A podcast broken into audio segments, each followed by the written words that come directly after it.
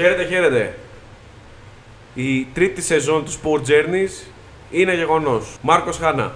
Γιάννης Αλισανδράτος. Και δεν γινόταν ε, η τρίτη σεζόν, που δεν πιστεύω ότι έχουμε φτάσει στη τρίτη σεζόν, και 61ο επεισόδιο σε αυτή τη σειρά podcast που έχει γίνει, όχι σειρά, μαραθώνιος, χωρίς καλεσμένο. Δεν μπορούσαμε να ξεκινήσουμε χωρίς καλεσμένο. Και τι καλεσμένο. Και με τι θεματολογία. Έχουμε έρθει να συζητήσουμε ε, μπασκετικό podcast και ο κύριος Άγγελος Αναστασόπουλος που κάθεται δίπλα μου έχει έρθει με μπλούζα 49ers football. Δεν έχω να πω κάτι άλλο. Καλημέρα σας, καλησπέρα σας, καληνύχτα σας. Ε, Καληνύχτα σας. Το κλείνουμε, φεύγουμε, πάμε σπίτια μας. Όχι, κάπου το άκουσα σε ένα άλλο podcast ότι ξεκινάει με το καλημέρα, καλησπέρα, καληνύχτα. Οπότε, ό,τι, και- όποτε ώρα και αν τα ακούσεις, Μ' αρέσει. είσαι μέσα. Μ' αρέσει, μ' αρέσει. Ε, να πούμε πρώτα απ' όλα ότι δεν είμαστε τρεις στο στούντιο στη Γιάφκα τη- την περίφημη. Είμαστε τέσσερις. Γιατί έχουμε τον καλύτερο των, των καλεσμένων. Έχουμε τη Σκότη. Τη, τη μασκότ μας. Τη νέα μασκότ του Sport Journeys. Τη Μασκότη. Έτσι, η Ναι. μασκότη. Έχει ξεκινήσει η τρίτη σεζόν, χωρίς ρυθμό, χωρίς καμέτα, χωρίς πιθανότατα να ακούτε κάποιο θόρυβο στα μικρόφωνά σας. Είναι το υπερσύγχρονο σύστημα κλιματισμού που έχει το στούντιο. Παραμονές 15 Αύγουστου στην Αθήνα είμαστε από αυτούς τους περίεργους που μείναμε. Οπότε χρειαζόμαστε υπερσύγχρονο κλιματισμό από τα 80's. Πολύ σωστά. Ναι. Γιάννη μου, τι θα συζητήσουμε; Λοιπόν, Ο κύριος Χάνα έχει την φαϊνή ιδέα από την δεύτερη σεζόν να κουβεντιάσουμε με έναν καλεσμένο. Δεν είχαμε επιλέξει ποιον, αλλά βρήκαμε τελικά τον καλύτερο. για να πενέψουμε λίγο, λογίσουμε λίγο τα γένια μας. Ε, που τα έχει και πλούσια ο κύριος Αναστασόπουλος. Ε, τους 10 καλύτερους για τον καθένα μας παίκτες του NBA. Όλων των εποχών. Όλων των εποχών, είτε τους έχουμε δει live, είτε όχι, τους έχουμε, δια... έχουμε διαβάσει για την καριέρα, τους έχουμε δει αποσπάσματα κτλ. κτλ. Το τρομερό της υπόθεσης είναι ότι η συγκεκριμένη ιδέα μας ήρθε, και βάζω πρώτο πληθυντικό επίτηδες, ε, σε ένα meeting με τον Άγγελο που συζητάγαμε για δουλειά και έπεσε η κουβέντα να φτιάξουμε κάτι για το NBA. Κουβέντα στην κουβέντα, αφήσαμε το meeting και άρχισαμε να συζητάμε ποιους 10 παίκτες θεωρούμε καλύτερους. και κάπου εκεί είπαμε, δεν το κάνουμε για podcast. Που από τότε, εντωμεταξύ, νομίζω ότι η λίστα μου έχει αλλάξει κατά 80%. αλλά δεν ναι. έπρεπε να έχει αλλάξει. Ναι, ναι, ναι. ναι, ναι, ναι. Κανονικά. Το θέμα είναι να δούμε τι κριτήρια έχουμε βάλει. Ε, εδώ θα πω το εξής. Δεν υπάρχουν κριτήρια ε, αντικειμενικά. Είναι τρεις λίστες. Η λίστα των 10 καλύτερων για μένα, για τον Άγγελο και για τον Γιάννη. Άρα είναι τρεις δεκάδες. Τα κριτήρια είναι αυστηρά υποκειμενικά και θα πασάρω το λόγο σε κάθε έναν από εμάς για να δώσει το με τι κριτήρια το έκανε. Επί της διαδικασίας θα πω ότι θα λέμε όλοι το δικό μας νούμερο 10, το δικό μας νούμερο 9 και θα φτάσουμε στο δικό μας νούμερο 1. Ξεκινάω με τα κριτήρια και λέω το εξής. Στα δικά μου τα μάτια, οι 10 καλύτεροι παίκτες έπρεπε να έχουν τρία πολύ βασικά κριτήρια. Ένα, να έχουν πάει το δρόμο μέχρι το δαχτυλίδι παραπάνω από μία φορές. Να είναι αρκετά συχνά στην πρώτη, στην καλύτερη πεντάδα του NBA. Τρίτον, το τι προσέφεραν οι ίδιοι στο άθλημα. Και αυτό το πολυθρύλιτο legacy, το πόσο το άλλαξαν ή το πόσο άφησαν το αποτύπωμά τους στη λίγκα. Κλείνοντας το disclaimer, στο δικό μου top 10 έχουν μείνει έξω 2-3 ονόματα τα οποία ήθελα να τα χωρέσω και δεν μπόρεσα. Τα οποία μπορούμε στο τέλος να τα κουβεντιάσουμε εάν δεν τα έχετε βάλει εσείς στις δικές σας λίστες, Ναι. γιατί μπορεί να συμπέσουν. Ε, πασάρω στον Άγγελο και πάμε να δούμε τι έχει ο ίδιος σκεφτεί από, από πλευράς κριτηρίων. Πριν ξεκινήσω, έκανα να πω ότι εγώ έχω κάνει top 10 πιο συναισθηματικό και όχι τόσο με το πόσα δαχτυλίδια έχει πάρει ο καθένας. Γιατί ήταν με τόσα δαχτυλίδια, τραγουδάγαμε μου φάγες όλα τα δαχτυλίδια και κοιμάμε τώρα και είμαστε σαν ίδια. Άρα λοιπόν, αντί να πασάρω στον Άγγελο, πασάρω σε σένα. Εντάξει, καλά πήγε αυτό. Δεν- Δεν πασάρω στο καλεσμένο, πασάρω στο, στο Γιάννη. Ε, Ο καλεσμένος στο τέλος. Ε, όχι, έκανα το disclaimer, το δικό μου disclaimer. Ότι εγώ δεν πήγα με τη λογική, με αυτό που μπορεί να περιμένει ο καθένας, ας πούμε. Πήγα με εντελώς διαφορετικά προσωπικά κριτήρια γιατί έτσι το είχαμε ε, συζητήσει. Τώρα οι κύριοι εδώ ήρθαν, μου φαίνεται πολύ Επιστήμονη. ξύλινοι και με παροπίδες αυτό στο ένα, στο δύο κτλ. Συγγνώμη που φέραμε την επιστήμη στο τραπέζι. Έτσι. Λοιπόν, από τη δικιά μου πλευρά θέλω να πω ότι προσπάθησα όσο γίνεται να βγάλω εκτός το συνέστημα, γιατί ανέβγα, ανέβαζε το συνέστημα ή ανέβαζα αυτούς που είναι πιο επιδραστικοί στη λίγα, αυτό που είπε ο Μάρκος, μπορεί να είχα α, κάποια άλλα ονόματα ή τουλάχιστον να άλλαζε η σειρά. Αυτό που θέλησα να κάνω είναι να έχω ανθρώπους με ένα αρκετά μεγάλο δείγμα γραφής στο NBA, δηλαδή αυτό μου βγάζει εκτός, τώρα θα πω στη, ένα τυχαίο όνομα, τυχαίο όχι τυχαίο, τον Ντόντσετς για παράδειγμα δεν θα μπορούσα να τον βάλω ακόμα κι αν είχε κάνει τις τέσσερις καλύτερες σεζόν στην ιστορία του αθλήματος δεν θα μπορούσα να τον βάλω γιατί έχει κάνει τέσσερις σεζόν. Αυτό που έχω προσπαθήσει να κάνω είναι να έχω ανθρώπους με μια μακρά πορεία, με επιτυχίες, με την καλύτερη πεντάδα στο NBA που λέει και ο, και ο Μάρκος ε, στο, στις πλάτες τους, στο Arsenal τους που λένε και στο χωριό μου και ε, κατά βάση η- μετά το πώς τους ε, κατέταξα γιατί είχα 18 ονόματα ήταν από αυτούς τους 18 θα ήθελα να χτίσω μια ομάδα γύρω από αυτόν, μετά γύρω από αυτόν, μετά γύρω από αυτόν και έτσι έφτιαξα την δεκάδα μου. Θέλετε να πείτε τις δικές σας δεκάδες, να μην την πω εγώ καθόλου. όχι, όχι. ίσα ίσα που έχει, θα έχει αξία. Να ξεκινήσουμε. Να πω κάτι ακόμα πάνω σε αυτό που είπε ο Άγγελος για τους ενεργεία παίχτες. Υπάρχουν ενεργεία παίχτες με μακρά πορεία που θα μπορούσαν να μπουν στις λίστες. Ε, εγώ, ας πούμε, σκέφτομαι ότι σε αυτή τη λίστα, σε 10 χρόνια από σήμερα, μπορεί να είναι ο Γιάννης. Το οποίο εμένα μου σηκώνει την τρίχα και που το σκέφτομαι. Ο Γιάννης ξε- θα ξεκινήσει τη δέκατη του σεζόν στο NBA. Ε, διάβασα πρόσφατα μια συνέντευξή του που λέει ε, «Νιώθω βετεράνος» Μμμ. και είναι, δεν είναι κακό. Βέτεραν είναι οι παίκτες στο NBA μετά την 8η σεζόν τους. Ναι. Άρα είναι, είναι σωστό που το λέει με βετεράνος. Αλλά σκέφτομαι ότι ο Γιάννης σε 10 χρόνια από σήμερα, να τον έχει ο Θεός καλά, μπορεί να έχει άλλα τρία πρωταθλήματα, άλλα δύο MVP, που σημαίνει ότι με 20 χρόνια πορείας και τρία πρωταθλήματα και 4 MVP, κάλλιστα θα μπορεί να είναι σε αυτή τη δεκάδα. Δεν είναι αυτή τη στιγμή γιατί δεν έχουμε δει την πορεία του ολοκληρωμένη ή τουλάχιστον το μεγαλύτερο ποσοστό της ολοκληρωμένο. Και με αυτό νομίζω πάμε να δούμε το νούμερο 10. Τον κύριο Αναστασόπουλο. Ναι. Και μπαίνοντας στο νούμερο 10, θα πω ότι γενικά πάνω σε αυτό που είπε ο Μάρκος μόλις, σε, μερικά, χρο- σε 10 χρόνια μπορεί να έχουμε και περισσότερους Ευρωπαίους στη λίστα. Σωστό. Γιατί έχει, το, το επίπεδο έχει όχι εξομαλυνθεί, ναι, έχει πλησιάσει πάρα πολύ το επίπεδο του NBA και πλέον είναι πιο παγκόσμιο το άθλημα.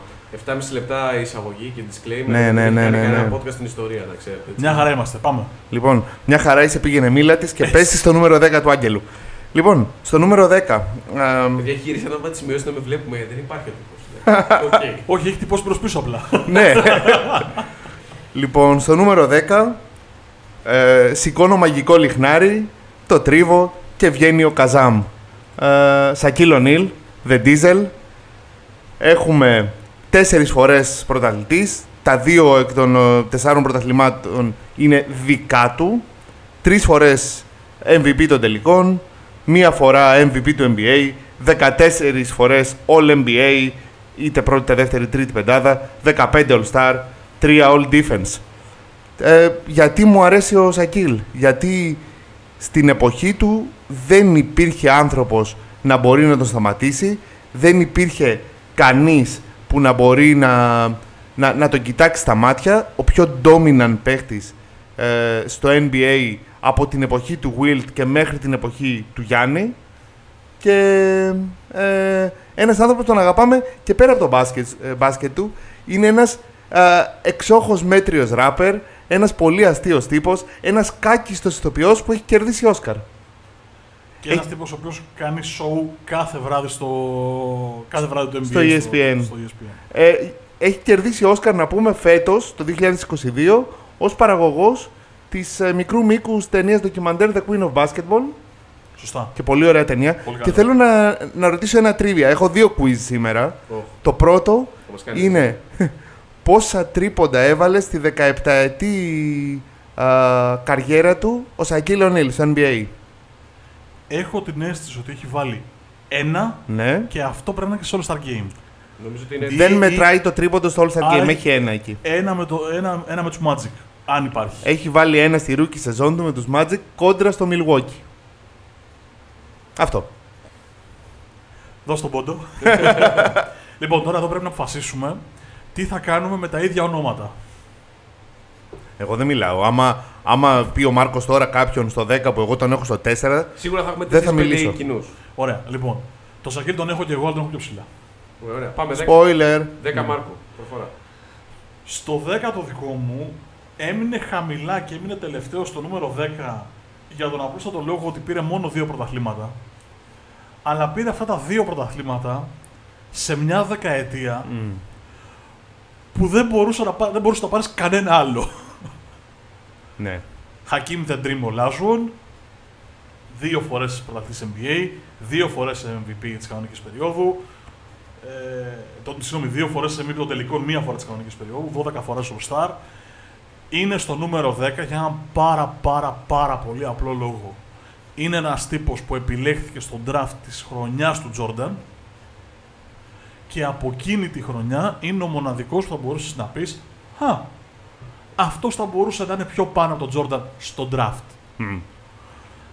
Η επιτομή του νούμερο του, του πενταριού στα χρόνια του, η επιτομή των πενταριών για σχεδόν δύο δεκαετίες μέχρι να έρθει ο Σακ και να αλλάξει τελείως τη ροή. Δηλαδή, ο Λάζον είναι από το 85 στη Λίγκα, ο Σακίλ εμφανίζεται γύρω στο 98-99, αυτές τις δυο, του- τα 15 χρόνια με το prime του Χακίμ το 95, το 94-95, ε, να είναι συγκλονιστικός. Νομίζω ότι δεν θα, δεν θα πω τον Bill Russell ή τον Will Chamberlain που δεν τους έχω δει να παίζουν, αλλά από αυτούς που έχω δει να παίζουν, δεν νομίζω ότι μπορώ να θυμηθώ πεντάρι με μεγαλύτερη ποικιλία κινήσεων ε, στα 3-3,5 μέτρα.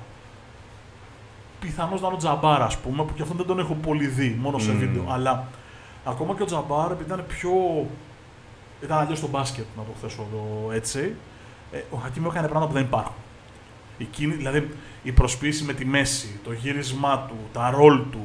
Ε, γι' αυτό λέω ότι μπήκε στο 10, όχι για τα πρωταθλήματά του, που πιθανώς θα μπορούσε να πάρει κι άλλα σε εκείνη τη δεκαετία. Και παρένθεση στην παρένθεση, στη δεκάδα μας θεωρώ ότι αδικούνται παίκτες όπως ίσως να αδικηθούν δε- ο Μαλόν, ο Μπάρκλεϊ, ο Ρέτζι Μίλλερ, ο Πάτρικ Γιούινγκ, Ο Ντάνκαν, θα πω εγώ. ο Ντάνκαν είναι πιο μετά. Ο... Να σου το πω διαφορετικά, ο Ντάνκαν είναι το νούμερο 11 το δικό μου. Είναι, είναι ο τελευταίος που έμεινε έξω. Μισό το μαλόν παρεμπιπτόντως. Για διάφορους λόγους δεν θα μπορούσε να μπει στη Και δεκάδα. εγώ μου. το ίδιο, αλλά αυ- υπάρχει μια γενιά παιχτών από το 91 μέχρι το 98 που βρέθηκε στο prime της που θα μπορούσε να έχει πάρει έστω ένα αν δεν έπεφτε στην καλύτερη ομάδα των εποχών. Λοιπόν, ο Χακίμ ήταν τυχερός και ικανός που στη διετία που ο Τζόρνταν δεν έπαιξε μπάσκετ ήταν ο dominant παίκτης της λίγκας και αυτό λέει πάρα πάρα πολλά. Γι' αυτό και είναι το νούμερο 10 μου. Ήταν τυχερός που εκείνη την περίοδο είχε φύγει ο, α, ο Τζόρνταν από τη Λίγκα. Ήταν και τυχερός που δεν ε, επιτρεπόταν να παίξει το παγκράτη του Σάκη του Τζαλαλή, λέω εγώ τώρα. Έτσι, έτσι, έτσι. Με Παναγιώτη Αριδά δίπλα Ε, να, βέβαια. να γίνουν τέτοια κόλπα. Τρομερή χέτη σε εκνεράlis. Έχω βρεθεί Θα στα ίδια σέβεσαι. αποδητήρια και με τον Παναγιώτη και με τον Σάκη. Ναι, κι εγώ. Πλάκα, πλάκα. Γιατί έπαιξαν στην Ιαρίστ παλιά όταν ήμουν παιδικό εφηβικό, έχουμε μοιραστεί. Έχουμε μοιραστεί για αποδητήρια. Τόσο λέει ο κόσμο.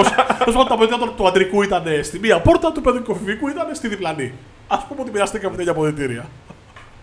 Μην αφήνεις μια λεπτομέρεια να χαλάει μια πολύ όμορφη ιστορία Πάρα- που λέει και ο φίλος μου ο Μάρκος. Πάρα πολύ σωστά τα λες. Γιάννη μου, το νούμερο 10 σου. Billy Russell. Καλά ξεκινάει.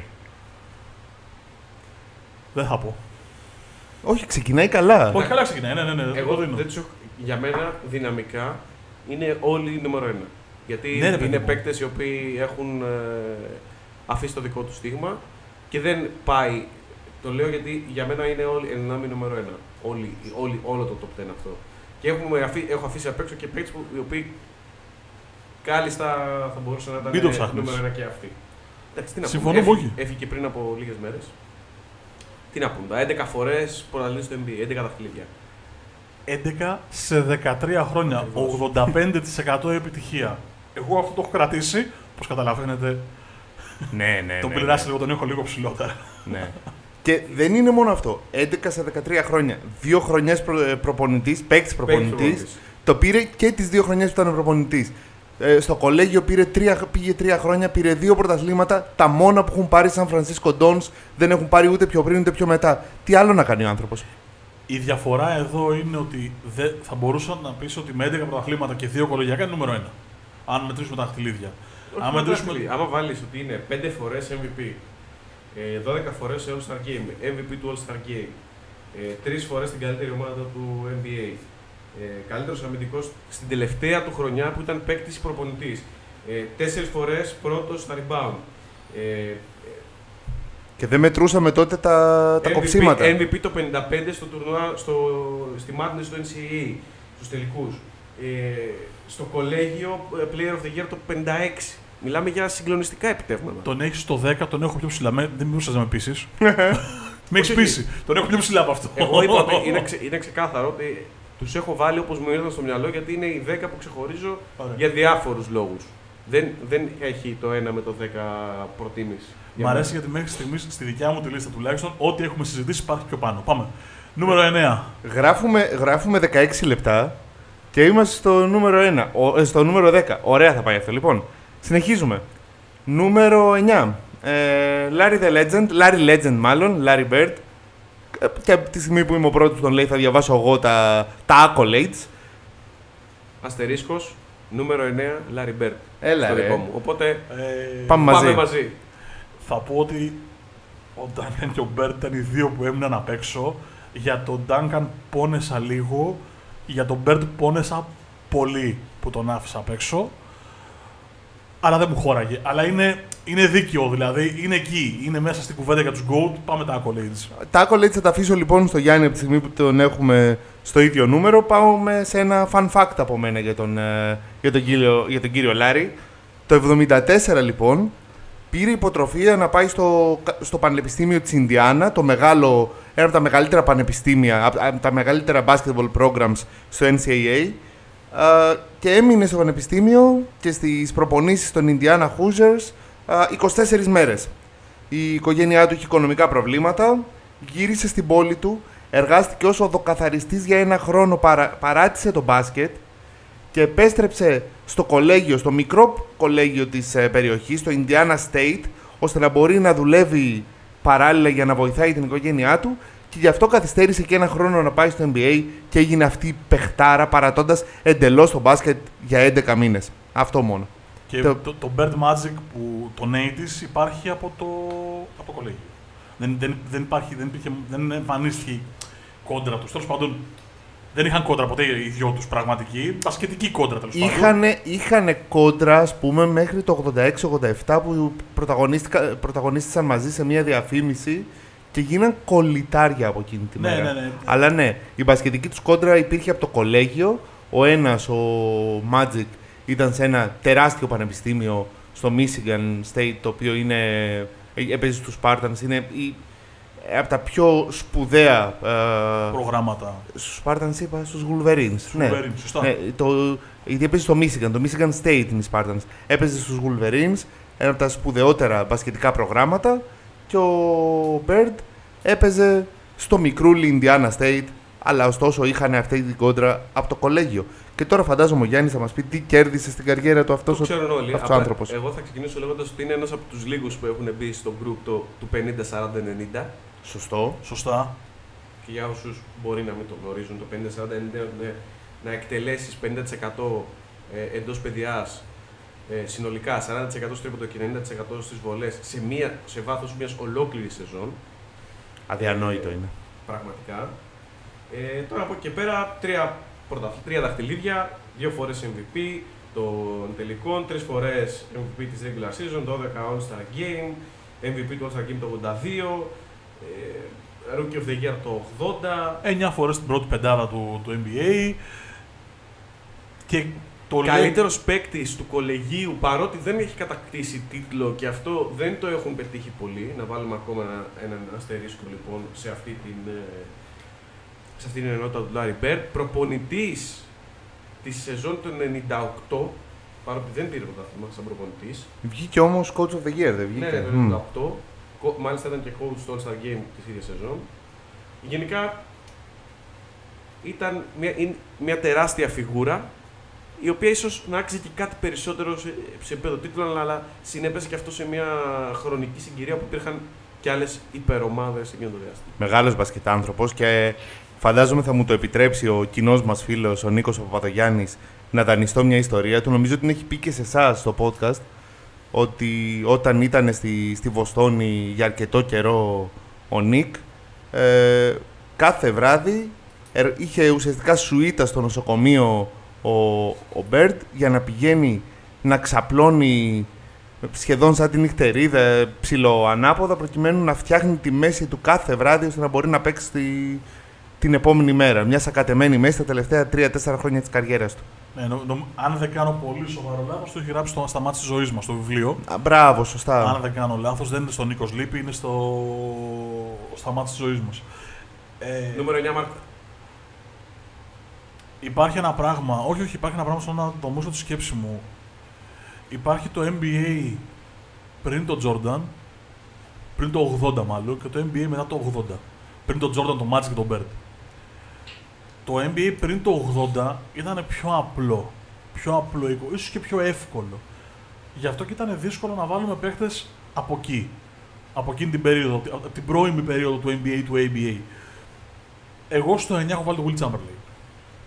Θα μπορούσα να τον έχω ψηλότερα, αλλά ο λόγος που δεν είναι ψηλότερο είναι ότι θεωρώ ότι το επίπεδο δυσκολίας του αθλήματος από το 80 και μετά ε, έχει αλλάξει τόσο πολύ, έχει ανέβει τόσο πολύ που δεν μπορούν να συγκριθούν ο Chamberlain με τον, ε, με τον Magic ή με τον Bird ή με τον Hakim. Ε, στην ουσία έπαιξαν άλλα αθλήματα.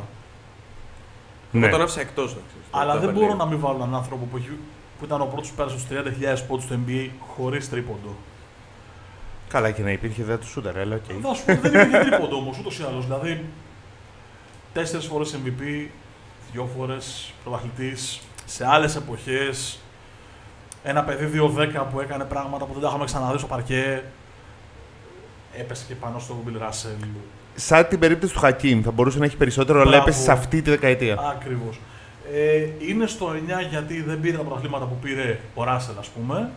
Αλλά στα δικά μου τα μάτια ήταν η πρώτη φορά που ο κόσμος είδε έναν άνθρωπο 2-10 να κάνει πράγματα που έκαναν οι κάτω από τα δύο μέτρα. Και μάλιστα όχι μόνο να κάνει να που έκανε οι παίχτε κάτω από δύο μέτρα, αλλά να κάνει και πάρα πολύ καλά αυτά που κάναν οι 2-10. Δηλαδή ήταν ένα πράγμα, ένας άνθρωπος ο οποίος ε, έχω διαβάσει τον Πληράσαν να λέει ότι υπήρχε πρόβλημα μαζί του, δεν υπήρχε τρόπος να κοπεί, έπρεπε να βρούμε τρόπο να τον κλείσουμε, να βρούμε τρόπους να. Τώρα ο Δηλαδή, σούπερ επιτυχημένος, dominant ψηλός στη, στην εποχή του. Και η κουβέντα ήταν πώς θα τον κόψω αυτόν τον τύπο που κάνει πράγματα που δεν έχουμε ξαναδεί. Ναι. Το 9 μου. Εγώ έχω άλλη ένσταση για, το Russell, για τον uh, Wilt. Ναι, οκ, okay, προφανώς το δέχομαι ότι τον έχεις εκεί που τον έχεις, δεν το συζητάμε. Ε, Τεράστιος παίχτης, έβαλε 100 πόντους ο άτιμος σε μια βραδιά, τι λέμε τώρα. Αλλά το, το ζήτημά μου είναι ότι ήταν ε, ο πρώτος στην ιστορία Stats Hogger. Ε, έπαιζε για τα στατιστικά του και λιγότερο για την ομάδα. Τις δύο φορές που βρέθηκε σε κατάσταση να παίζει για την ομάδα, κατέβασε τους μέσους όρους του, ανέβασε τις assist του, πήρε πρωτάθλημα. Δύο χρονιές το έκανε αυτό στην καριέρα του και πήρε πρωτάθλημα. Το 62 το 72, ναι, ναι. Okay. Ναι, ναι, το ακούω, το ακούω αυτό που λες. Δεν, ε, δεν μπορούσα να μην τον βάλω, δηλαδή... Το καταλαβαίνω. Στο μυαλό μου, σου λέω, έμεινε ο Ντάνκαν έξω. Που για μένα ο Ντάνκαν είναι η επιτομή του τι πρέπει να κάνει ένας παίχτης για να είναι πετυχημένος, για να βοηθάει την ομάδα του και ταυτόχρονα να βγαίνει MVP χωρίς να φαίνεται στα, στα, στα του, όπως λες. Δηλαδή, ο Ντάνκαν τελείωνε με 10-10-10 και έλεγες πότε έκανε 10-10-10.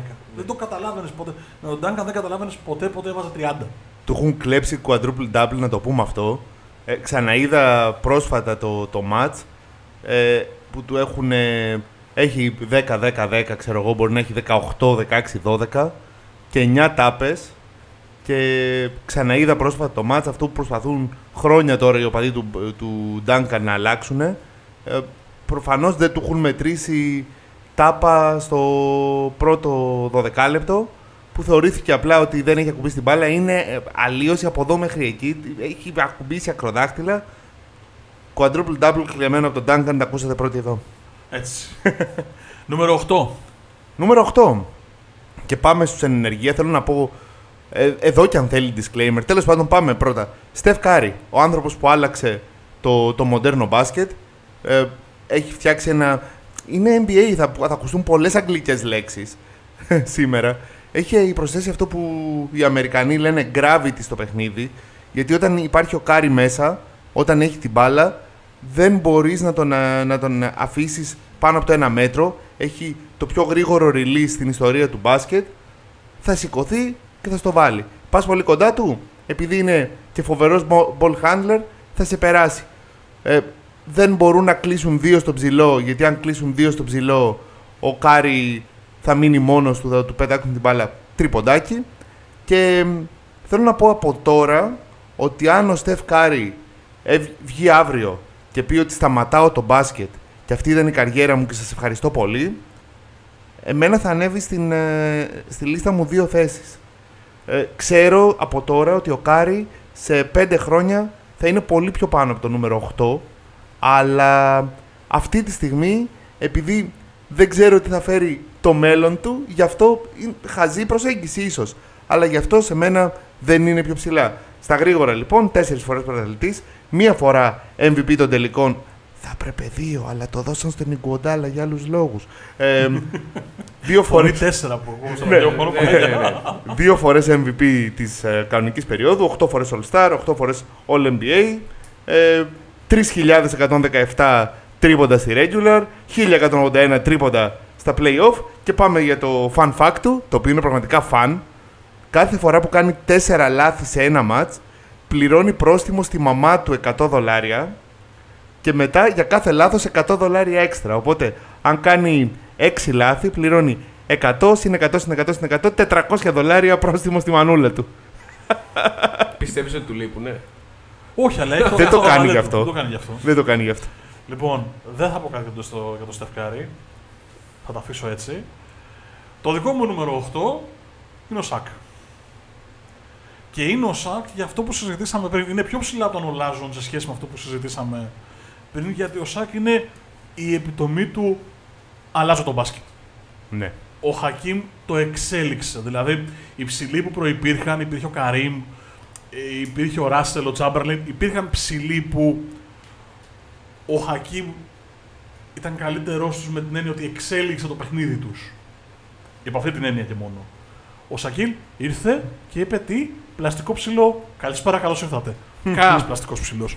Ένα θορυκτό, δύο, δύο τόσο. 2-13-14, ναι. δεν ήταν παραπάνω, αλλά δεν χρειαζόταν. Το οποίο ήταν 2-10 στο ύψος, 2-10 στο πλάτος, 2-10 στο μάκρος.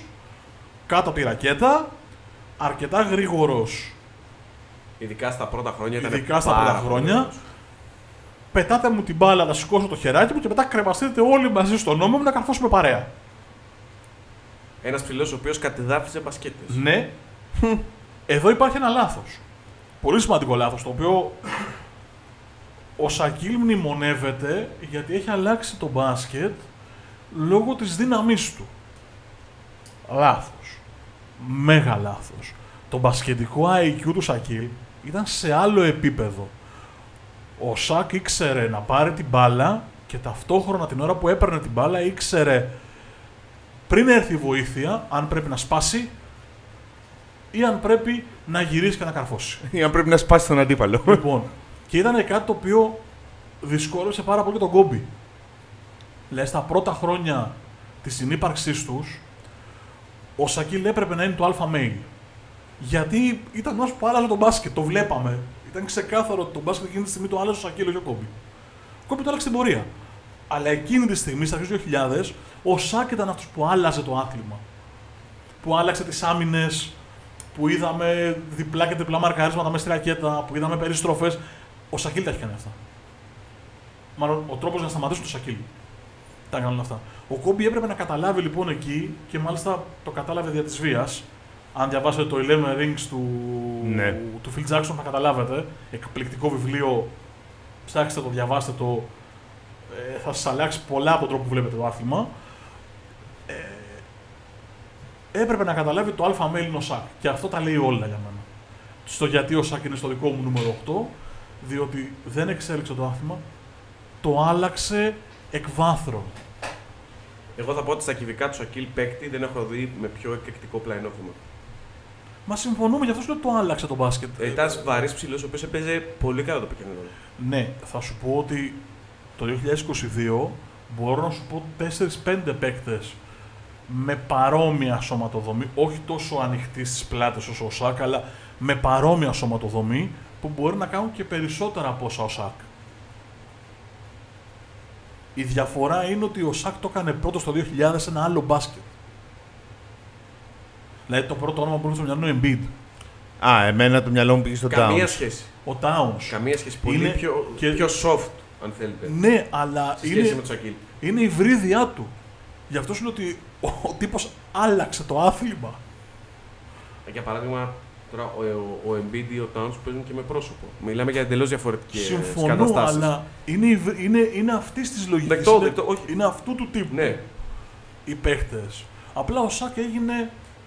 Νομίζω ότι δεν υπάρχει καλύτερη λέξη, αυτό τη χρησιμοποιώ τρίτη φορά. Ήταν το αλφα μέιλ της Λίγκας. Είχε τελειώσει και ο Τζόρνταν, δηλαδή είχε φύγει η αστερόσκονη και εδώ πρέπει να πούμε και κάτι πολύ σημαντικό ακόμα, το οποίο μιλάμε για ψηλούς. Έχει πολύ μεγάλη διαφορά ένας ψηλός να μπαίνει στο top 10. Δηλαδή το ότι μπαίνει ο Σακίλ, μπαίνει ο Τσάμπερλιν, μπαίνει ο. θα μπει ο Ράσελ ή θα, θα μπει Ολάζουον, είναι πολύ πιο δύσκολο για τα 4-5 να μπουν σε αυτή τη λίστα, διότι κακά τα ψέματα η μπάλα είναι στους γκάρτ, κύριε Αναστασόπουλε. Και εμείς τα 4-5, άιντε κάρπε τα τρόλεϊ. Απάνω και κάτω. Είναι πιο δύσκολο να γίνει goat ένα πεντάρι, μάλλον είναι να χτιστεί μια ομάδα γύρω από ένα πεντάρι, από ότι να χτιστεί γύρω από ένα 1-2-3. Ο Σάκ ήταν από τους πρώτους που οι ομάδες χτίστηκαν στα αλήθεια πάνω του, όχι με την, ε- με την επίρρεια του Χακίμ, ας πούμε, που ήταν με διαφορά ο καλύτερος παίκτης των, των Rockets, αλλά στους Lakers που υπήρχε το αστέρι που, αν- που περιμέναμε να ανατείλει και ήταν ο, ο Κόμπι. Και χτίστηκαν οι Lakers πάνω του. Έχεις ένα δίκιο σε αυτό. Ε, Και το ζήτημα είναι ότι στους Rockets δεν υπήρχε επίθεση που να μην περάσει η μπάλα από τα χέρια του Χακίμ. Στους Lakers του Σακίλ, ακόμα και όταν ήταν off-ball, ε, αποσυντόνιζε τόσο πολύ την άμυνα που ήταν εν μέρη δική του και οι πόντι που έμπαιναν από την περιφέρεια. Εννοείται. Ναι, ναι, έχεις Μα δίκιο, εννοείται. έχεις δίκιο. πάμε στο 18. Για Φύγαμε. πάμε. Το οποίο δεν το περιμένετε σίγουρα. Κανείς Για- δεν θα το περιμένει που ακούει top 10 go το, του NBA. Για να δούμε. Tyron Box. Ευχαριστούμε πολύ που μας ακούσατε. Χάσαμε το μισό κοινό των παιδιών. Για ένα και μόνο λόγο. Γιατί ήταν ένας παίκτης, καταρχάς είναι ο, ο κοντύτερος παίκτης που έχει παίξει ποτέ στο NBA. 1 και 60. Πιο κοντός και από μένα. Αυτό είναι το γέλιο. Και γιατί απέδειξε ότι για να σταθείς 14 χρόνια στο NBA δεν χρειάζεται να έχεις μόνο σωματικά προσόντα και μούσκουλα. Χρειάζεται μυαλό. Επίσης αποδεικνύει η παρουσία του εκεί το βραβείο Naismith που έχει πάρει στο κολέγιο, το γεγονός ότι έχει υπάρξει και στην καλύτερη δεκάδα. ε, μια, μια σεζόν δεν την έχω πρόχειρη, θα το ψάξω μέχρι να μου δώσουν οι, με τα σχόλιά τους οι υπόλοιποι χρόνο. Α, απέδειξε ότι σε μια εποχή όπου κυριαρχούσε το μέγεθος και η ικανότητα στο να σκοράρει, στο, ό- όταν είχε τον Τζόρνταν, ας πούμε, δεκαετία του 90, είχε το Χακίμ, είχε το Σακίλ στο ξεκίνημά του, είπε- άρχισε να μπαίνει πολύ, πολύ έντονα το μέγεθος πια στο NBA και η ικανότητα στο σκοράσμα, απέδειξε ότι δεν αρκούν μόνο αυτά για να κάνεις καριέρα, μπορεί και με διαφορετικό τρόπο. Και στέκομαι πολύ στην έλλειψη μεγέθους. Πάρα πολύ, γιατί τους έκανες ζάφτη. Ο συγκεκριμένος. Συμφωνώ σε μεγάλο βαθμό σε όσα λες. Βγάζω στην άκρη το αν θα μπαίνω στο δικό μου το 10, δεν έχει καμία σημασία. Ε, στο μόνο που έχω μια ένσταση είναι ότι η δεκαετία του 90 τον βοήθησε να παίξει όντας ένα 60. Διότι ακόμα δεν είχαν ανακαλύψει το ότι υπάρχουν δίμετρα playmaker. Υπήρχε ένα δίμετρο playmaker τότε. Ένα. ένα. 2-8 θα κιόλας, Ναι, αλλά θα ε, φτάσουμε εκεί. Ένα δίμετρο playmaker, το οποίο έφερε τον μπάσκετ στη θέμελα ανάποδα. Θα φτάσουμε εκεί. ναι. Food Θα for φτάσουμε. thought, ναι. ε, ο Box στο σημερινό NBA δεν υπήρχε περίπτωση να παίξει. Μάλλον να το πω διαφορετικά. θα ήταν πιο δύσκολο να παίξει από ό,τι έπαιξε τότε. Ο Στεφ Κάρη που συζητάμε που είναι ένα 85, Ε, ναι. ε, θεωρείται πρόβλημα το ύψος του. Και στους τελικούς τους, φετιν, τους φετινούς του NBA ε, ήταν πρόβλημα το πώς θα βρεθεί να παίξει με τον Brown, με τον, ε, με τον Smart και με τον Dayton στην περιφέρεια. Μισό λεπτό, έχουμε παρέμβαση από, από Αμερική. Είναι ο Στεφ Κάρη, ο MVP των τελικών. Αυτό σου λέω, ακόμα είναι ένα 85, όχι ένα 60. Ναι, Ένα 85. Και συζητάγαμε ότι θα δυσκολευτεί. Του έκανε ζάφτη, όπως είπατε και πριν. Λοιπόν, ήταν, ήταν ο μοναδικός που Αλλά έσπασε ε, αυτό το, το ακούω. το μονοπόλιο. Ήταν ένα 60. Δεν ακούω. ήταν ένα 80 ούτε ένα 70. Ήταν ένα 60 σε έναν κόσμο που είτε το θέλουμε είτε όχι. Σε ένα, ακούω. σε ένα αθλητικό κόσμο που οι υψηλοί κυριαρχούν. Και οι Το υψηλοί ακούω. όχι το 4-5 ή 1 και 90. Το Ο, ακούω. ο Μάγζι είναι πιο κοντός από το Spad Web. Πρέπει να είναι. Ε. Δεν, ε, ε, το Ναι, κοίταξα το ναι. Γιάννη όταν είπε Οκ. ο κοντότερος παίκτης του NBA και εγώ το Spad Web σκέφτηκα. Αλλά Όχι, όχι. Είναι ο Α, κοντύτερος. είμαι Ένα πάω μαζί 60. Του. Ωραία. Κοίτα το παλικάρι. Ε, και νομίζω ότι η κορυφαία στιγμή στην καριέρα του είναι όταν ε, ε, του κλέψανε το ταλέντο για να, η, η εξωγήινη του Space Jam. Νομίζω έχει- υπάρχει και ένα highlight που κλέβει μια μπάλα από τον Τζόρνταν και του φεύγει στον ενθουσιασμό, η οποία είναι μύθος. Όπως μύθος είναι και το pencil moustache που είχε, αυτό το μουστακάκι Ναι, του, ναι, ναι, του ναι. μαφιόζου. Ναι, ναι, ναι, ναι. Α, Περσόνα μεγάλη. τεράστια. Τρομερή φίγουρα. Νούμερο 7. Άγγελε. Τελείωσες Γιάννη; Τελείωσα, με τελείωσε ο Μάρκος, ο Ναι. συνήθως. Λοιπόν, ε, δεν θα πω πολλά. Έχουμε μιλήσει ήδη για τον ε, Secretary of Defense, Bill Russell. Ο άνθρωπος που πήρε, που δεν δεν του φτάνανε τα, τα δάχτυλα για να βάλει τα δαχτυλίδια του. Ε, το χάσαμε πάρα πολύ πρόσφατα. Πλην ημερών, είναι η αλήθεια. Ναι, ναι, ναι, ναι, ναι. Ε, θα πάω κατευθείαν στο fun fact μου. Το 58, το 61 και το 62 αναδείχθηκε MVP του NBA, τρία από τα πέντε βραβεία του, όμως δεν ήταν ο center της καλύτερης πεντάδας. Εκεί ήταν ο Wilt. Γιατί; Υπάρχει νόημα εκεί. Δεν είναι όπως η περίπτωση Mark Gasol που βγήκε καλύτερος αμυντικός και δεν τον βάλαμε στην, ε, στην All Defense πεντάδα. Ε, υπάρχει λόγος γιατί ο Chamberlain ήτανε, τα νούμερα του ήταν καλύτερα. Στο παρκέ ήταν, κα, ήταν καλύτερος. Αυτόν έπαιρνε στην καλύτερη πεντάδα. Όμως, ε, ο Ράσελ ήταν αυτό ακριβώς που λέει το βραβείο. Ήταν ο πιο πολύτιμος παίχτης για την ομάδα του. Ήταν αυτός που ανέβασε την ομάδα του και της έδωσε την πρώτη θέση στην Ανατολή και ε, τελικά και, τη, και το δαχτυλίδι. Το, αυτό. MVP, το MVP στα δικά μου τα μάτια, και το έχουμε ξανασυζητήσει εδώ, είναι το σε βγάζω από την ομάδα και καταραίεις. Ναι. Δηλαδή, Βέβαια σε όλες, δεν ισχύει σε όλες τις περιπτώσεις. εάν βγάλεις το Γιάννη από το Milwaukee του 20 του 2021, οι Bucks δεν περνάνε δεύτερο γύρο. Και φάνηκε με τους Hawks. Να θυμίσω το 21 που πήρε πρωτάθλημα το Milwaukee, ήταν ο Γιάννης τραυματίας και γύρισε όπως γύρισε για να γυρίσει και τη σειρά.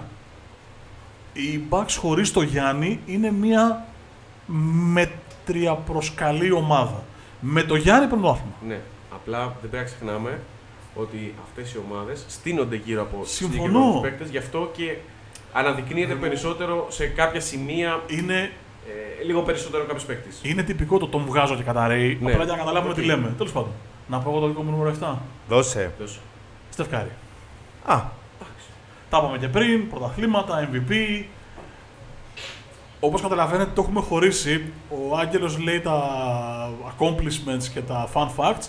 Εγώ γιατί άλλαξε το μπάσκετ και ο Γιάννης τη δικιά του προσωπική μπασκετική οπτική. Λοιπόν, ο Κάρι για μένα μπορεί σε τέσσερα χρόνια από τώρα να έχει πάρει άλλα δύο πρωταθλήματα, να έχει βάλει άλλα 600-700 τρίποντα και άλλους 3-4 χιλιάδες πόντους και να μην είναι στο 7, να είναι πολύ πολύ ψηλότερα. Τον αδικεί το 7 ή το 8, γιατί ακόμα δεν έχουμε δει το τελείωμά του.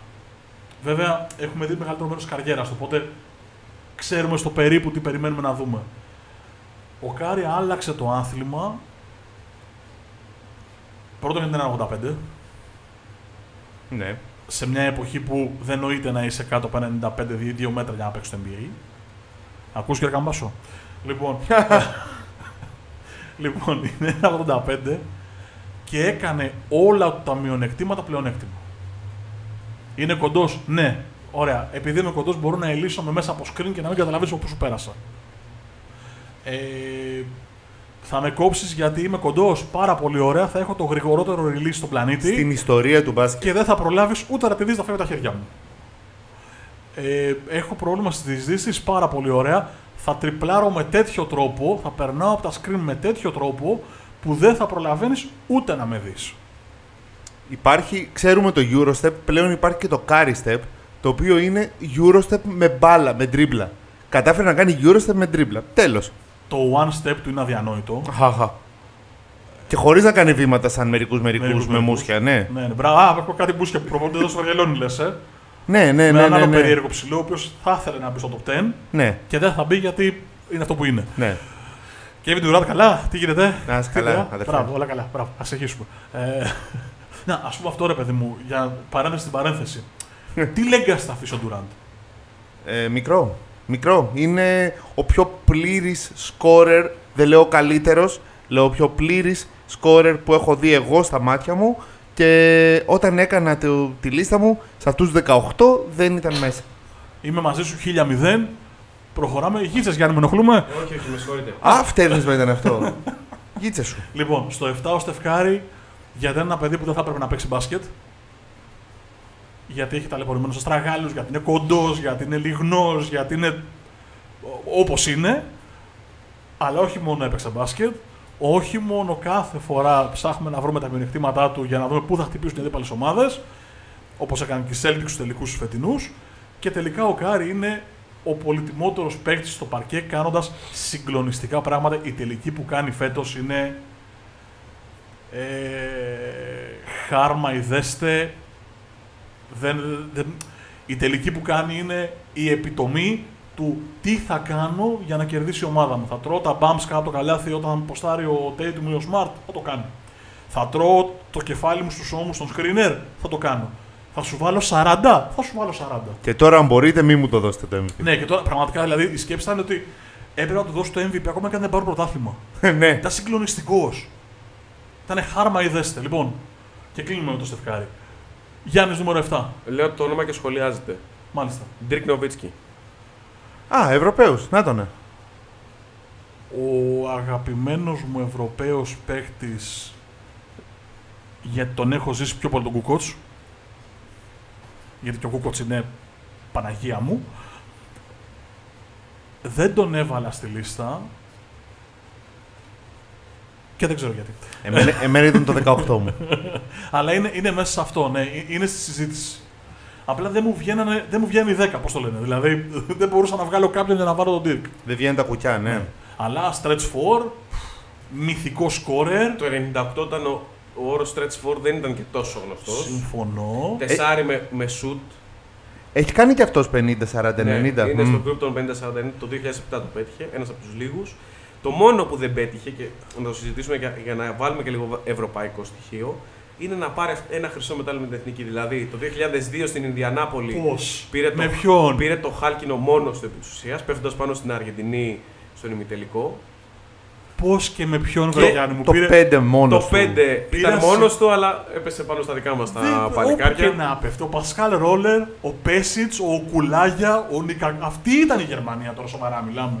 Και Ο Κοχ ήταν. Ναι, πήρε, Ε. πήρε τρία μετάλλια, παιδιά τώρα ο άνθρωπος. Τι, τι λέμε τώρα; Δύο, δύο. Να πω εγώ τη μαύρη μου την αλήθεια, ό,τι έχουν κάνει έξω από το NBA, στο κολέγιο ή με την εθνική τους ομάδα, δεν τα Και εγώ δεν το συνυπολόγισα. βάλα. Συμφωνούμε. Αλλά ακόμα και αν τα συνυπολόγιζα, αυτό δεν θα ήταν μπαμ για τον ε, Νοβίτσκι. ίσα ίσα θα τον ανέβαζε περισσότερο. Ε, ναι, συμφωνώ. Όχι, εγώ δεν το εβάζω στο κριτήριο για το NBA. Ναι, βρε. Για- στο κο- στην εξίσωση του τέτοιου. Αλλά λέω τι λείπει από το Παλμαρέτο. Στο- Ένας MVP τελικών, ένας ε, παίκτης ο οποίος πήρε πρωτάθλημα με τον Dallas, ένας παίκτης ο οποίος έπαιξε All Star Game 12 φορές. Έκανε μια καριέρα 21 ετών στο NBA. Συγκλονιστικά μεγάλη παιχτάρα. Και οδηγούσε μέχρι το φινάλε αυτό το Nissan που είχε φέρει από την, Ναι, ρε, από τη τι- Γερμανία. τι θεός είναι αυτός. Ναι. Ένα Vectra, τι ήταν αυτό, όχι Opel είναι το Vectra. Ένα Nissan τέλος πάντων. Είχα διαβάσει όταν τελείωσε την καριέρα του που ήταν σε φάση που εγκληματιζόταν στη νέα του ζωή και έλεγε σχεδόν συγκινημένος ότι δεν, δεν είχα ξαναπάρει ποτέ τα παιδιά μου το σχολείο. Δηλαδή, δεν ήξερε πώς είναι, οπότε του, του φάνηκε πολύ δύσκολο. Το, α, α, ζωή. Α. Ο, Συγκλονιστικό παίχτης. ο Νοβίτσκι ήταν και από τους πιο πειθαρχημένους παίχτες στην, ε, στην προσωπική του ζωή. Δεν έπινε, δεν έτρωγε, δεν έκανε. Και είπε κάποια στιγμή ότι σε ένα α, camp με την ομάδα, πρέπει να ήταν 35-36 χρονών, ο, ο Tyson Chandler του έδωσε για πρώτη φορά fast food, burger. Και, και, έπαθε, και έπαθε σοκ. Και έκτοτε είχε βάλει ένα burger τη βδομάδα στο διαιτολόγιο του μόνο και μόνο επειδή του άρεσε. Παιδιά, μιλάμε για έναν παίκτη που έπαιξε μόλις δύο χρόνια στην Ευρώπη και που στη Γερμανία, στη Würzburg, πήγε στο NBA σε μια εποχή όπου το ίντερνετ, ε, όλα αυτά που βλέπουμε εμείς τώρα, που τα έχουμε πιο εύκολα γκουγκλάρεις, δεν υπήρχαν σε αυτή τη μορφή. Έστω και αν η προηγμένη αμερικανική τεχνολογία παρήχε κάποια περισσότερα πράγματα από εμάς τους κοινού θνητού το 1999. Αλλά να πούμε ότι είναι ο πρώτος Ευρωπαίος μπασκετμπολίστας ο οποίος πήρε το βραβείο του MVP στο Σωστό. NBA. Ήταν ο πρώτος ε, Ευρωπαίος παίκτης που έπαιξε σε All-Star Game. Ο πρώτος παίκτης των Mavericks που επιλέχθηκε στην κορυφαία ομάδα του NBA. Ε, Κρατάει ένα σκασμό άλλα ρεκόρ που πιστεύω ότι θα σπάσει ο Λούκα αν μείνει στο βάθος Μαζί ετών σου. που έμεινε ο Dirk. Να πούμε ότι Ο Dirk πήρε είναι- το πρωτάθλημα το 11, MVP το 11 επίσης, MVP της κανονικής περίοδου το 7. Ο Ντύρκ είναι μια περίπτωση Γιάννη. Δεν τον είδαμε στην Ευρώπη, δεν τον είδαμε Α. να παίζει στην Ευρωλίγκα, δεν τον είδαμε να κάνει πράγματα πριν φύγει για το NBA. Ο Ντύρκ έπαιζε στη Γερμανία. Καλησπέρα, καλώς ήρθατε. Πήγε Στη στο Β' NBA, κατηγορία. ναι. Ο Γιάννης έπαιζε στο φιλαθλητικό και έφυγε από το φιλαθλητικό και πήγε στο Milwaukee. Με τιμά που όταν είπες ότι ο Ντύρκ είναι μια περίπτωση Γιάννης, σκέφτηκα τον Ελισανδράτο πρώτα. Αλήθεια.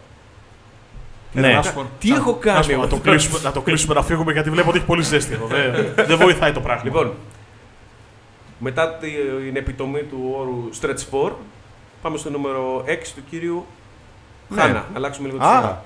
ω, Ναι, αλλά έτσι θα πρέπει να πω εγώ τα accomplishments. Δεν πειράζει. Λοιπόν, νούμερο 6. Καρίμ Αμπτούλ Τζαμπάρ. Γιατί; Γιατί έτσι; Όχι, εντάξει, πέρα την πλάκα. Ε, accomplishments. Πειράζει με να έχω βάλει τον Καρύμ και τον Wilt στο Λοιπόν. top 10 μου. Πρόσεξε να δεις γιατί. Έξι φορές πρωταθλητής του NBA. Δύο φορές MVP των τελικών. Έξι φορές MVP της κανονικής περίοδου. 19 φορές All-Star, ok. 10 φορές στην καλύτερη πεντάδα, πρώτη πεντάδα. Πέντε πρωταθλήματα με τους Lakers στο Showtime, ένα με το Milwaukee. Και το μυθικότερο skyhook στην ιστορία της ανθρωπότητας. Καλησπέρα, καλώς ήρθατε dominant ψηλός, οξυδερκής ψηλός, ψηλός που μπορούσε να παίξει το 5-5, να τρέξει το γήπεδο, να καρφώσει, να πασάρει.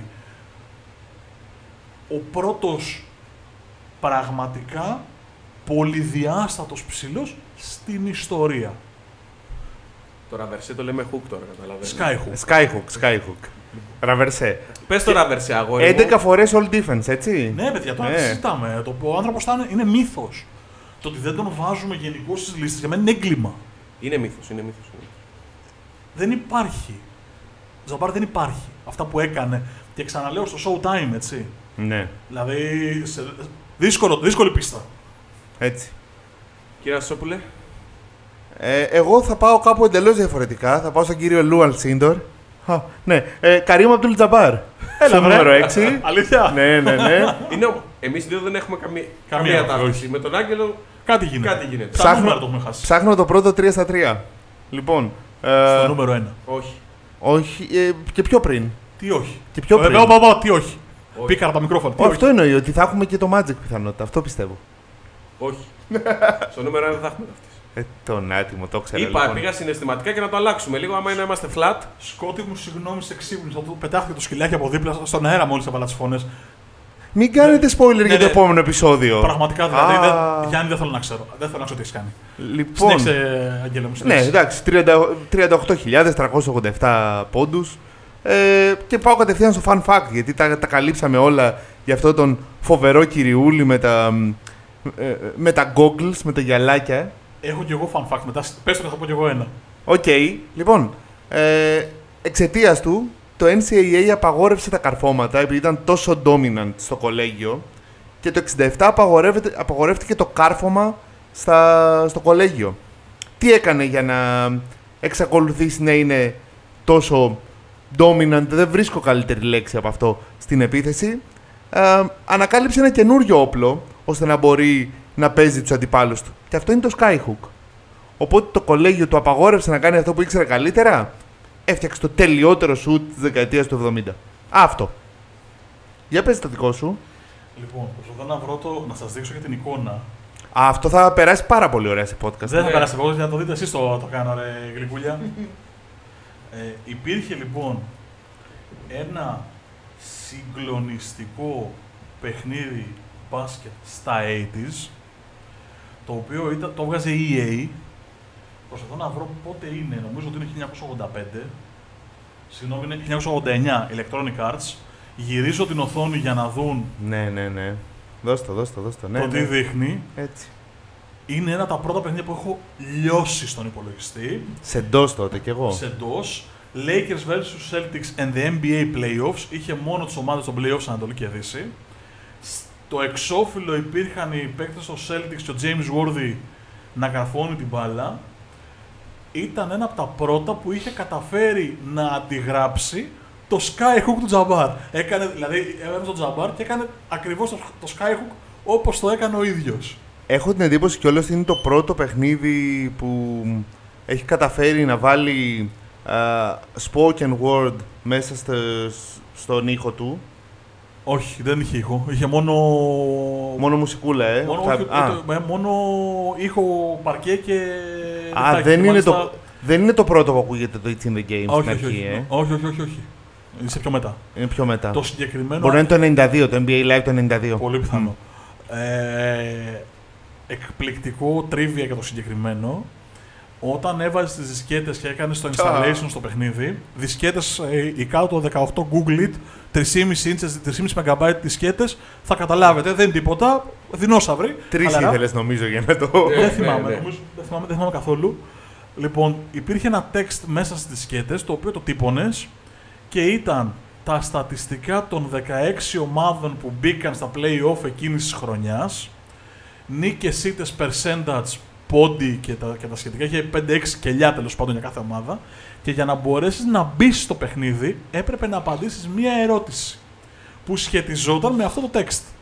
Δηλαδή πάταγες στο end με το που έφυγε η οθόνη με το Word να καρφώνει, πάταγες στο enter και σου έκανε μια μαύρη οθόνη που έλεγε ε, ποιο ήταν το ποσοστό των Lakers στις νίκες τη σεζόν που πέρασε Δεν το θυμάμαι. και αυτό. έπρεπε να γράψεις ξέρω, εγώ, το 55% να πατήσεις enter για να σε βάλει στο παιχνίδι. Δεν σε έβαζα αλλιώς. Δεν το θυμάμαι αυτό για να μην έχει τέτοιο υποκλοπές ή ξέρω εγώ. γρα- Δεν σε έβαζα αλλιώ. Αντιγραφές. Μάλιστα. Και μιλάμε τώρα για το 90 και το 91 που δεν υπήρχε ίντερνετ να γκουγκλάρω πόσο ποσοστό, πόσες νίκες είχαν οι Lakers. Έβγαζε το almanac της χρονιάς. Αυτό συνοδευόταν το παιχνίδι λοιπόν με ένα text το οποίο το τύπωνες σε printer ακίδας. Πάλι ψάξτε εσεί νεότεροι, θα τα βρείτε, δεν είναι δύσκολο. Με τι τρυπούλε στην άκρη και τύπου ένα πρόμο και βάλει 50 άστρια μέσα στο σαλόνι σου. Λοιπόν, τύπωνε αυτό το πράγμα και έπρεπε να έχει αυτό το χαρτάκι, γιατί αν δεν είχε αυτό το χαρτί δεν μπορούσε να παίξει παιχνίδι. Πρέπει να μαρτυρήσει τώρα την ηλικία. Έχει κάνει ένα πεντάλεπτο ότι είμαστε μεγάλοι. Εντάξει, το ξέρουμε. Αυτό δεν χρειάζεται. Το fun fact για, για εκείνου του Lakers.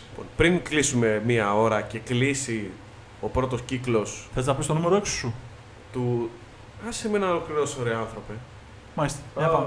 Για πάμε. LeBron James. Ξέρει τι κάνει. Μας ε, μας, κα- μας σταματάει σε cliffhanger, ε. Κανονικά. Μιλάμε, ο άνθρωπος είναι showbiz. Ε, κονοσέρ, παιδί μου, τι να λέμε τέτοιο, τώρα. τέτοιο. LeBron James, ε. Κάτι μου λέει το όνομα, για πες. Έλα μου, εντάξει. Δεν σε πρωταθλήμα, δεν σε βάζει MVP με διαφορετικές ομάδες. Α, α, κάτι ψηλά. Στο 6, ε. Δεν, ε, το, εγώ το δέχομαι. Ναι, και εγώ το ακούω, το ακούω, το ακούω. Το ακούω. Φτάνει να δω τι είσαι από το 5 και πάνω. Είναι α, μετά το. Το Μιχαλάκι νομίζω είναι ο πιο πλήρης παίκτης που έχουμε δει στην ιστορία του NBA. Εντάξει, οκ, το ακούω. Γιατί ήδη ανασχετή. Όχι, το ακούω, μα δεν είπα τίποτα, το ακούω. Νομίζω ότι Το παίκτης ακούω. με τα χαρακτηριστικά του, του LeBron. Άμυνα και στις δύο πλευρές του πάρκε. Δημιουργία, εκτέλεση. Μην βλέπεις τώρα που κάνει τουρισμό τα τελευταία χρόνια. Έτσι. Ωραία. Για να κάνουμε μια ωραία αποφώνηση του πρώτου μέρους, μείνετε συντονισμένοι, διότι πιστεύω ότι και ο Άγγελος και εγώ κάποιον έχουμε στο μυαλό μας που μπορεί να είναι πιο πλήρης από το Λεμπρόν. Μην το πεις. Είπα μετά τον Τζόρνταν. Μετά το- μετά τον Τζόρνταν. Μετά τον Τζόρνταν.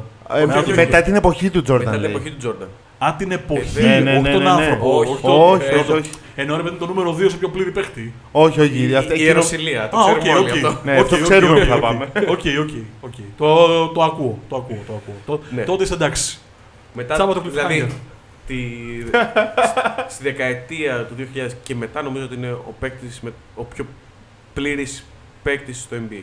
Αυτή τα 22 χρόνια. Ναι, ναι, θα συμφωνήσω. Α, πο- Πολύ μαζί σου. Δεν υπάρχει άλλος που να έχει κάνει και να έχει πετύχει, έχει, πε- πολλοί έχουν πετύχει διάφορα, αλλά στο βαθμό που το έχει κάνει ο, ο Λεμπρό νομίζω λίγοι. Και θα βάλω και την έξω στην εθνική ότι έχει πάρει και μετάλλια πολλά. Εντάξει. Α, Το, αφήνω, το αφήνουμε εκτός βέβαια αυτό στη. Πώς το λένε, στην, στα αρχαιολόγηση που κάναμε για να, μπει αυτό, να προ, δημιουργηθεί αυτό το top 10. Και θα Λοιπόν. κλείσω έτσι. Επειδή σίγουρα τον έχετε βάλει πιο ψηλά, δεν θα πούμε πολλά, για να πούμε στο δεύτερο μέρος. Αυτό ήταν το πρώτο μέρος του δικού μας top 10 με τους καλύτερους παίκτες του NBA, τους δικούς μας GOAT. Μας ακούτε στο Spotify, στα Apple Podcast, στα Google Podcast, στο YouTube Sports Journeys, τρίτη σεζόν πλέον. Πατήστε ένα subscribe, Μας ακολουθείτε στα social media σε Facebook, Instagram, Twitter και στο sportspavlajourneys.gr Task. Μέχρι την επόμενη φορά θα μεσολαβήσουν κάποιες μέρες για να βγει και το δεύτερο επεισόδιο αυτού του Top 10. Δεν σε Στα ευχαριστούμε, σχόλια. Άγγελε Αναστασόπουλε. Δεν τον έχω, κάτσε ακόμα δίνοντας στον κόσμο. Θα το πούμε στο τέλος.